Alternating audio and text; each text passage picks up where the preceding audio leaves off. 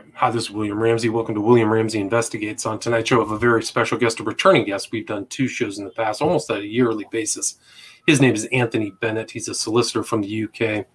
And we spoke initially 2 years ago about the suspicious death of Stuart Lubbock at TV presenter Michael Barrymore's estate.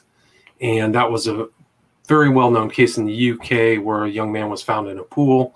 And there was a lot of speculation regarding that. And then we followed up with that. From that, we talked about a documentary that came on about that case titled Dead in the Pool about Stuart Lubbock. So we've covered that. But we're also going to cover that case and some updates about Barrymore, but also some updates of what's happening in the UK in a criminal case, the Daniel Morgan case that I discussed with Kieran Goggins. And there was an inquiry that finally came out with a final report. And Tony's had saga, kind of an involvement with the McCann case. Some people might know about the disappearance of Madeleine McCann that happened, I think, in Portugal. And that's also a very significant criminal case that's happened in the UK. So we're going to cover some ground. But Solicitor Anthony Bennett, are you there? Thank you for having me on. Yes, I'm here. Awesome. Well, thanks for agreeing to the interview. For people who may not have seen those earlier two shows we did, can you talk about your background and how you became involved in the suspicious death of Stuart Lubbock? Right, I'll make it short. I worked for many years as a social worker, welfare rights advisor. I then qualified as a solicitor. I then got a political job with the UK Independence Party campaigning for Brexit. And at that time, shortly after I finished working for the UK Independence Party, there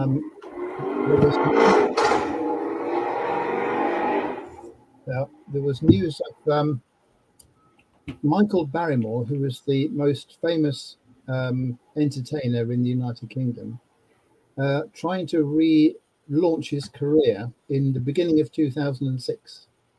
And I followed this case ever since the death of Stuart Lubbock in 2001 because I lived in the same town as Terry Lubbock, the father. And for years, I'd followed the case in the local papers, national papers, and it was clearly a case of a great mystery. And when I saw Terry Lubbock reaching for the media and saying how bitterly he opposed Barrymore trying to launch his career again on Celebrity Big Brother, which is a reality TV show here, I wrote him a letter and said, look, I'm a qualified solicitor. I've interested in the case. Can I help you? And as a result of that, keeping it brief, Terry showed me all the documents that were presented in the inquest. He'd got all the witness statements, all the experts' reports, the pathologists, the many witnesses, and I basically combed through all those and realized that the true story hadn't been told. And so I produced a dossier in the first 6 or 8 months, handed it to Essex Police, and 3 months later they began a full reinvestigation. That was late in 2006. So that's how it all started. I had no real experience in criminal cases, cases of corruption, unsolved murders. This was new, really, but the evidence that this was a cover-up was so strong that I felt moved to carry on, and then came the book and a few other things as well. Right, and for people who don't know, Barrymore was on this Big Brother show with who shows up as Jimmy Savile, which is really kind of creepy, who is kind of an infamous figure in the UK, and then the basketball player Dennis Rodman was on there too, so I think I mentioned that. It was unbelievable. Yeah. Yeah. So, I mean, I saw Barrymore. I've been kind of trying to keep up with the case, but I saw him on Piers Morgan with his lawyer. So there's still kind of this, he's still around or trying to seek kind of some kind of public change or reform his image. Would you agree with that? Yes, although I think that's come to nothing. The documentary that you referred to, I think we discussed last time, was quite a comprehensive documentary in terms of going through the main stages of the investigation and what happened and talking to Terry Lubbock. But unfortunately, despite my giving the makers of the documentary my book and explaining my theory, they completely dodged it in the documentary. And in fact, they had the nerve to call the documentary Barrymore Body in the Pool, which is precisely the thing which I found to be untrue when I first investigated it. And your different, sorry to interrupt, but your differentiation, your theory is that he didn't, he was put into the pool to make it look as a drowning, right? That's your opinion. Is that correct? No, no, I must correct that slightly. I don't think he was put in the pool. I don't think he was ever in the pool. And one of the things we might come to a bit later is that the very incompetent police investigation didn't do what's called a diatom test on the pool water. A diatom test would have told the police and everybody whether or not there was a human being in that pool. Had that test been done, it would have shown whether or not Stuart Lubbock was ever in that pool. But no, my contention is that the whole business of Stuart being in the pool and being rescued was complete fabrication, and that he was in fact probably killed about an hour and a half before the ambulance was called. And incidentally, William, the police now agree with that. 19 years later, they have admitted that Stuart was dead about an hour and a half before the ambulance was called, exactly as I said in my book. But what would be the point of throwing him in the water after he was dead and then fishing him out again? There'd be no point to that if you could simply fake a drowning by laying his body out at the side of the pool, throwing a bucket of water over him. And I think, I don't know how much we went through this last time, but it's been a while.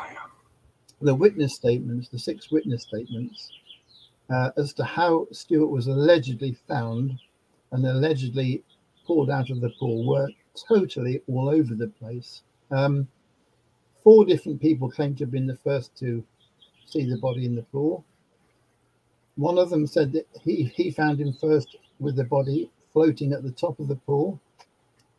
Barrymore himself said that he found Stuart first, that he was staring up at him from the bottom of the pool. There were about 5 or 6 different accounts of who was at the pool when he was found, and so on. So my point there is that he was, all that we know for certain is when the ambulance crew arrived, he was at the side of the pool. Only those 6 lying witnesses claimed that he was ever in the pool. And there was no need to. If you think about it, even the police agree now that he was dead probably an hour and a half before he was found. Why would you go to the trouble of throwing his body in the pool, then having to get 2 people to dive in and pull him out? Can you see? It's no, there's no point. Right, but I mean, they're trying to make a cover story, right, for what happened, right? Yes. So, or I mean, it's allegedly trying to make a cover story for what really happened.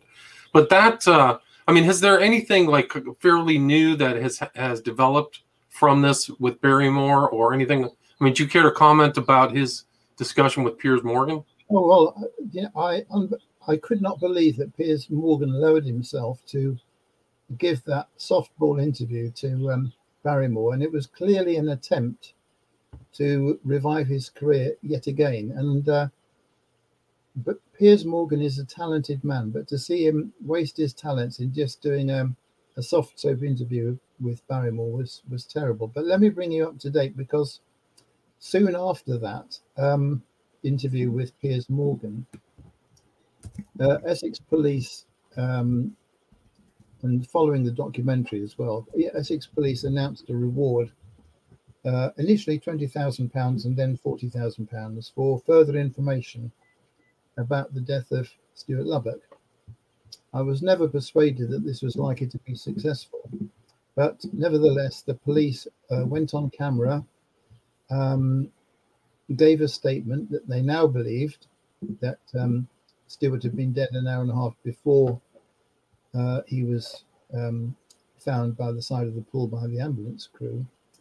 And having made that announcement, about 3 or 4 months later, they arrested one of those at the pool Barrymore's lover at the time, Jonathan Kenny. Yeah, I remember that name, yeah. And so Jonathan Kenny was arrested. Where are we now? I'm just kind of showing the audience just the Sun's thing about this, that February 2020. This is, sorry. Yeah. That might be the old one. No, I think that's, yeah. Anyway, he,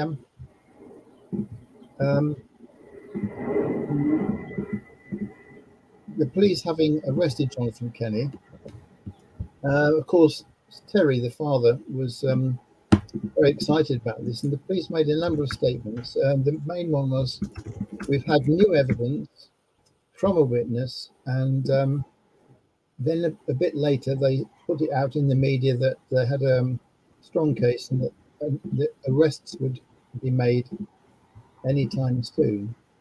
None of that has happened.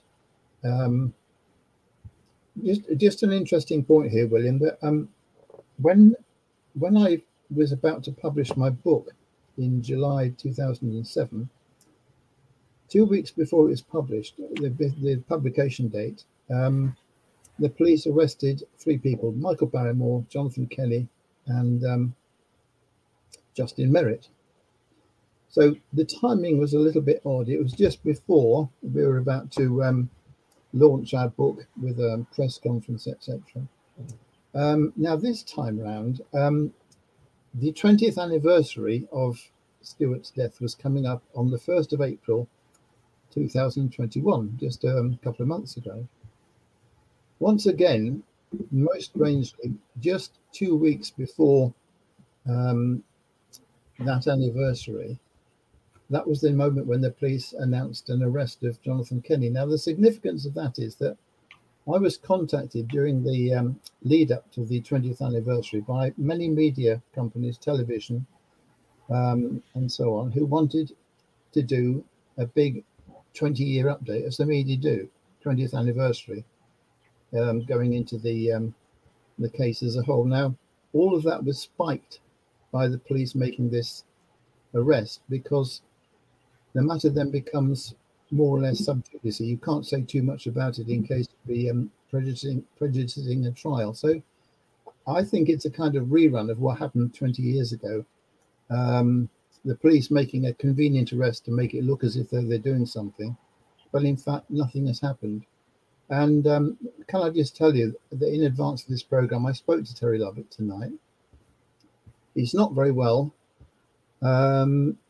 He's pretty dejected about his health and about the lack of an arrest. And I asked him if he had a message for the American audience. By the way, he was delighted to know there was such interest in the case in America. And he said, Tony, look, tell them that, he said two things. He says, tell them that I don't think the police really mean to get to the bottom of it.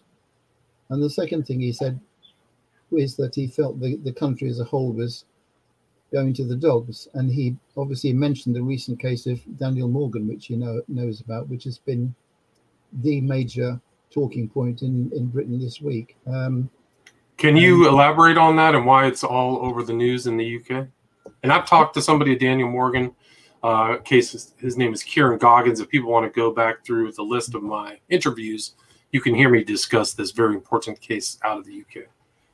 There's so much to talk about. It's very hard to summarize it, but just the main points, William. In 1987, we're going back 34 years, Daniel Morgan was found with an axe in his head in the pool of blood outside a pub in South London. He was a private investigator. And one of the claims made by his brother, Alistair Morgan, who's been fighting for justice for 34 years, is that he had homed in on a network of police corruption. That is, private investigators and media and corrupt criminals and gangsters all working together to allow criminal gangs to flourish with the help senior police officers. Now, again, very, very briefly, following that, over the next 25 years, there were six separate investigations, reviews, if you like, by other police forces. Hampshire Police was one of them, and then various other forces. Now, when it came to about 10 years ago, the family led by Alistair Morgan, the brother, who's run a brilliant campaign for 34 years, he and other family members sat down with the top police officers and said, look, this inquiry, I don't want any single police officer involved in this case who is a Freemason. I want every single police officer to sign a declaration that they are not and never have been a Freemason. It's quite unprecedented. I think you'd agree. I agree, definitely. Yeah. So that sixth investigation proceeded for about 2 or 3 or 4 years with, if the police were honest, dozens of police officers, all not Freemasons, committed to getting to the truth. Now, at the end of that review, the sixth review recommended that 3 people should be charged with murder. One of them was called Jonathan Rees, and I can't quite put my name on the other 2, but they were people who were associated with Daniel Morgan and who had reason to fear that Daniel Morgan might have implicated them. To cut a long story short, this did go to trial, and it appeared to be heading towards a major criminal trial. But just before it started, the police suddenly found a whole sheaf of additional evidence, and the judge, the single judge who was deciding preliminary matters, decided that the new evidence was so significant that he could not proceed with the trial, and so the trial was aborted. And obviously the family were crushed at that news, and bit by bit they persuaded politicians, their Member of Parliament and others, to launch an unusual public inquiry led by a barrister called Nuala O'Loan. And about 4 weeks ago, she handed her report to our Home Secretary. That's Priti Patel, right? Priti Patel. She initially said that she wasn't going to release it until she'd looked at it and redacted it. However, on Monday this week, the report was published. And if you look at the headlines in the British press, she was absolutely scathing, and she used these words, and I quote, "The Metropolitan Police were institutionally corrupt." And on the back of that, calls have been made by the inquiry team and by many politicians for the head of the Metropolitan Police to resign. And she won't, of course. And really, this vindicates the investigations I've done into 2 or 3 cases, which all end up with a network of police corruption. And probably in the Lubbock case, it's more difficult to prove than others. But in the Lubbock case, there was corruption. It's just that corruption is hard to prove. Right, but what was the other case about the guy who ended up in the cement mixer? What was the case you worked on that was also, you said, you found corruption about? Yes. After I got involved in the Lubbock case in 2006, many people came to me for help, thinking I could solve other mysteries. One case stood out, and that was the case of a young man, 33-year-old man called Lee Borkwell. And the story that was accepted by the police was that he had been crushed in a cement mixer at 1 o'clock in the morning, and that it was all a tragic accident. And he came to see me at the end of 2006. So bear in mind, I'd not investigated these sorts of things at all in my life, but he then unfolded me a series of events from which it was absolutely plain that, just like the Lubbock case, there was a cover story, a fake reason for the death. And I discovered that by analysing the CCTV of the night's events and all the documents, or as many as we could get hold of, that it was quite clear that although he'd been working on the concrete mixer early in the evening, he had clearly been placed in the concrete mixer, and the concrete mixer switched on almost certainly after he's dead. And I can say that because Britain's probably top pathologist, Richard Shepherd, has recently done a major report on the case, and his report is far better than any other, much more comprehensive, and he has absolutely nailed the fact that Lee must have been dead when he was placed by others on the concrete mixer. And it's not a case, William, that's reached quite the same level as publicity, but it's just as terrible a cover-up of a murder as the Lubbock case. Right, and this Daniel Morgan case too. I mean, even to today, didn't they say this lady Cressida Dick was kind of trying to keep the inquiry from what they say contributed to a wider lack of candor? They said here. So, what do you think? Like, not only your position, but what's the UK kind of public's view of this whole situation, this Daniel Morgan findings? Yeah, if I can just say, in addition, Cressida Dick was criticised for actually frustrating the inquiry and blocking it, and denying access to documents, which is about as serious as an accusation as you can get. It's rather strange. You'd expect the media to be running stories every day, you know, seeking to hound out Cressida Dick.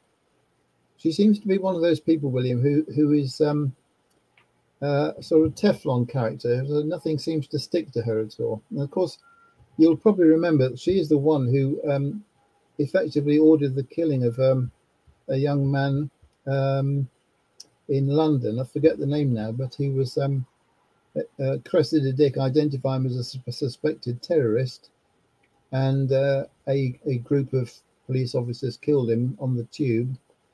But it was found out that he was a recent immigrant from Brazil who was working in the locality and had nothing to do with it. And so it's a bit of a mystery why, having been in charge of that spectacularly failed investigation, 2 years later she's promoted to the top.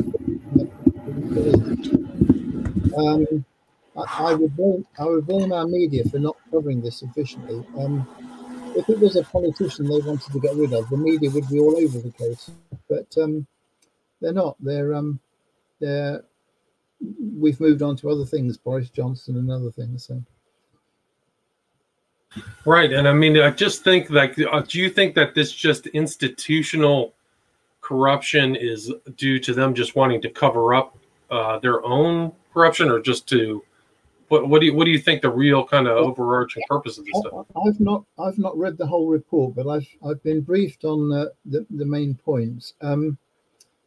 If we look at the connections here, there is a major connection to somebody called Andy Coulson. Andy Coulson used to be the editor of the News of the World, and he was actually the editor of the News of the World at the time of the Lubbock case. And some years later, he became the chief political secretary of our Prime Minister David Cameron, and he was implicated in the background in connection with the Daniel Morgan case, to the extent that he is alleged to have conspired in some way to keep the real story out of the newspapers. So but not only that, the report by Nuala O'Loan suggests that specific police officers with very senior positions actively try to frustrate the inquiry. And for example, in the reviews, I mentioned these first 5 reviews that were held, which were unsuccessful. They actually had Met police officers on the reviews, more or less monitoring what was going on. So the police are being criticised. Of course, with Andy Coulson, having worked for many years for David Cameron, this goes right up to major politicians in the country as well. Andy Coulson, by the way, had to resign from that post because he was implicated in implicated in the scandal of tapping telephone calls. Right, that was a huge scandal there in the UK, right? Another scandal. Yeah. A huge scandal. Yeah. So those are really interesting things. Do you care to talk a little bit about your involvement in the disappearance of Madeleine McCann? Yes, I'm quite happy to do so. Again, just to give you some background, I've told you that it was January 2006 that I was given the Lubbock case to investigate, and I could scarcely believe the extent of the cover-up in that case. I could not believe that such an obvious case of a fake drowning had been covered up so successfully. Then came the Lee Borkwell case in December, I think it was, that year that he came to see me, and I started investigating that. And then on the back of that came the disappearance of Madeleine McCann, which was she was reported missing on the 3rd of May in 2007. So by this time I was spending all my time looking at cover-ups and cases of injustice, and the McCanns were arrested in this case on the 7th of September 2007, which was my 60th birthday. And I remember talking to my wife right at the beginning and saying, something isn't quite right here. What got my interest in the very first week was the stories of how allegedly the family were eating out in the restaurant about 100 yards away from where the children were, and allegedly going back every 15 minutes to check on them. And that seemed an unlikely scenario, very unlikely. And then somebody else said, oh, we were checking them every 30 minutes. And then somebody else said, we were checking them every hour. So in the very first week, there were these discrepancies. And I talked to my wife and said, who goes out to a restaurant and every 15 minutes walks a couple of minutes back to see if the children are right, and then walks back to have the next course and so on? It just seemed unreal. And I suppose, to cut a long story short, I got deeply involved in looking at the case. And at that time, I wasn't really very familiar with the internet and how it worked. And I discovered, almost by accident, one of these internet chat rooms, forums, where people openly, hundreds of people, almost thousands, in fact, very early on, were discussing the case. And they were all of a like mind that this wasn't an abduction. And so I got to work on the case and studied it from what information we had. And of course, a lot of information has come out since.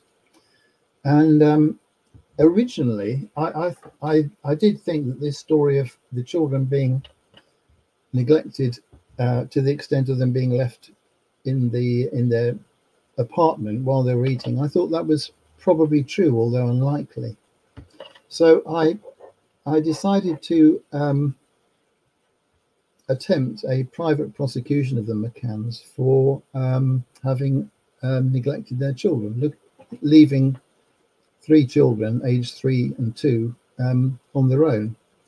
And I researched this very carefully and discovered that although this happened in a foreign country, in fact, according to the European Convention on legal matters, the host country is responsible for prosecution. So in other words, if a British resident has neglected children in Portugal, then it's the British government who has the jurisdiction to investigate.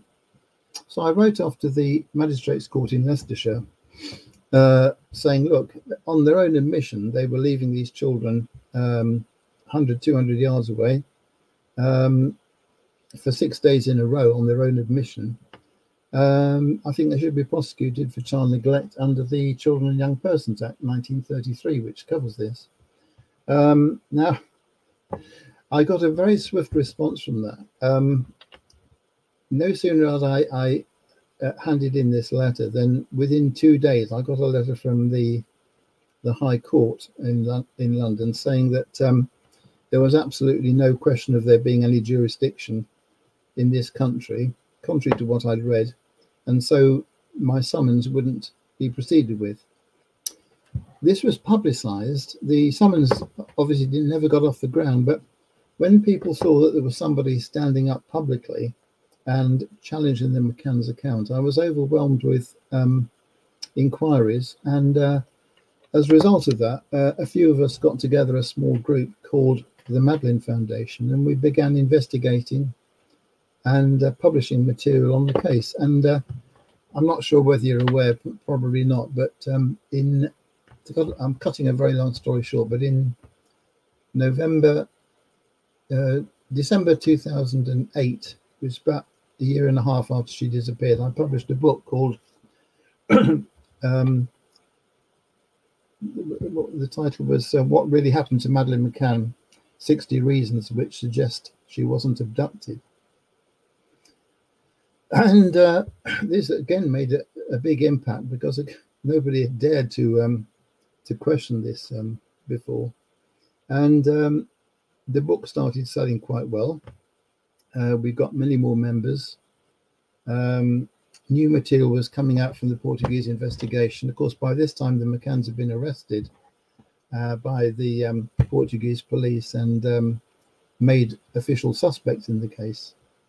Yeah, there was a huge investigation in Portugal, right? I mean, it involved a lot of resources, if I remember correctly. Yeah, very much so. A lot of resources in Portugal, but also significant. One of the most significant moments was when the Portuguese police contacted Scotland Yard, the Metropolitan Police in London. And possibly one of the most significant developments in the whole case was when the British police, Metropolitan Police, somebody called Mark Harrison, said to the Portuguese police, look, you need to have sniffer dogs in there to see if there's any evidence that there was a body in the flat. And he then recommended somebody called Martin Grime, who was arguably one of the world's top dog handlers.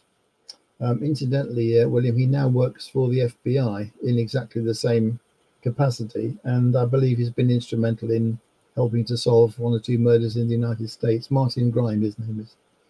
And Martin Grime took his two sniffer dogs called Keeler and Eddie to Portugal in the end of July, beginning of August 2007. And one of them was a blood dog, and one of them was one that specialized in the scent of a corpse, cadaver scent. And I can say all this quite freely because it's factual.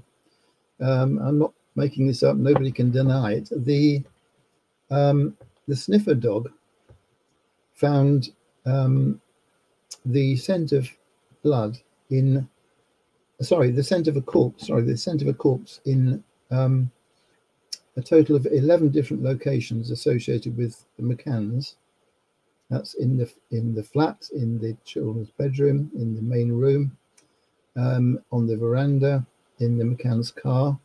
And the blood dog also found traces of blood in the McCann's flat living room, and in the car, and on a key fob as well. And I suppose really that alone, when that news leaked out and was publicised in the British press, of course, there was huge, massive interest. And for me, that was probably sufficient to persuade me that, in fact, the young girl had died, however the death had occurred. But the evidence seemed to point to the death having occurred in the flat At whose hands we don't know and how we don't know, but the evidence seemed so strong that I carried on, as you know, with my researches and then published the book a year later.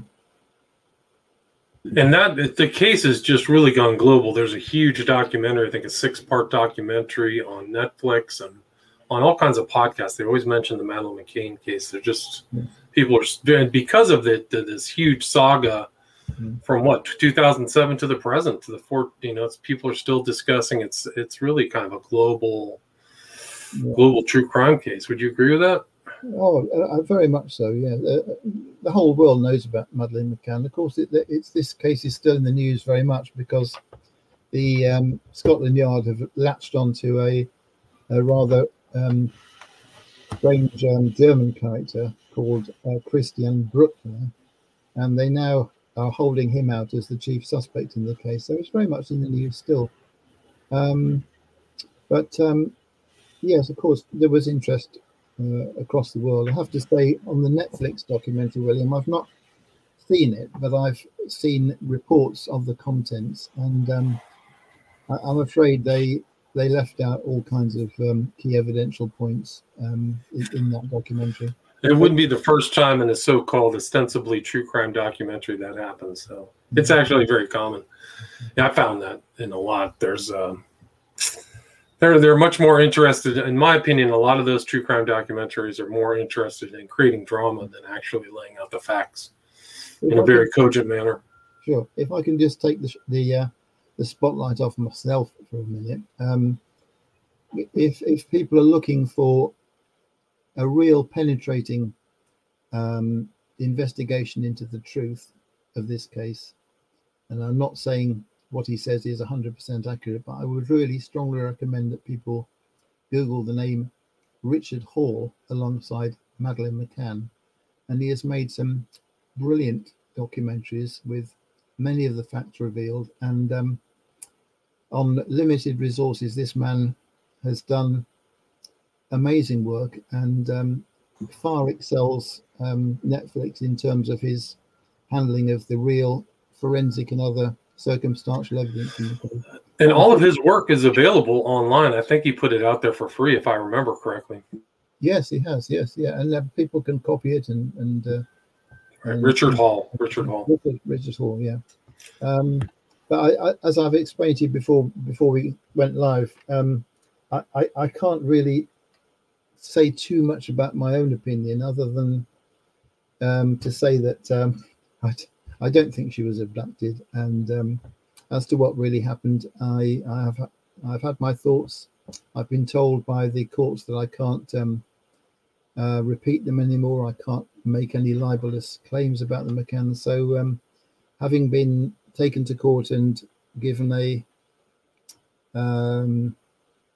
3-month prison sentence suspended, if I say much more than I already have done, I'm at danger of being imprisoned. And, well, let's not do that. Let's not make that happen. We are at 40 minutes, so if there's anything, Anthony, you'd like to add as we kind of wrap up, or anything, where can people reach out to you? Social media, email account, anything like that? Well, the one thing I would like to do while we've got the time is refer to my book. Now, on the Lubbock case. Now, my book on the Lubbock case is sold out, and I could go and get it reprinted, but I'm getting on in life and don't want to go to the trouble. But what I have done about 3 months ago is I made the whole book free for anyone who wants to have a look at the. What's the title of the book, Anthony?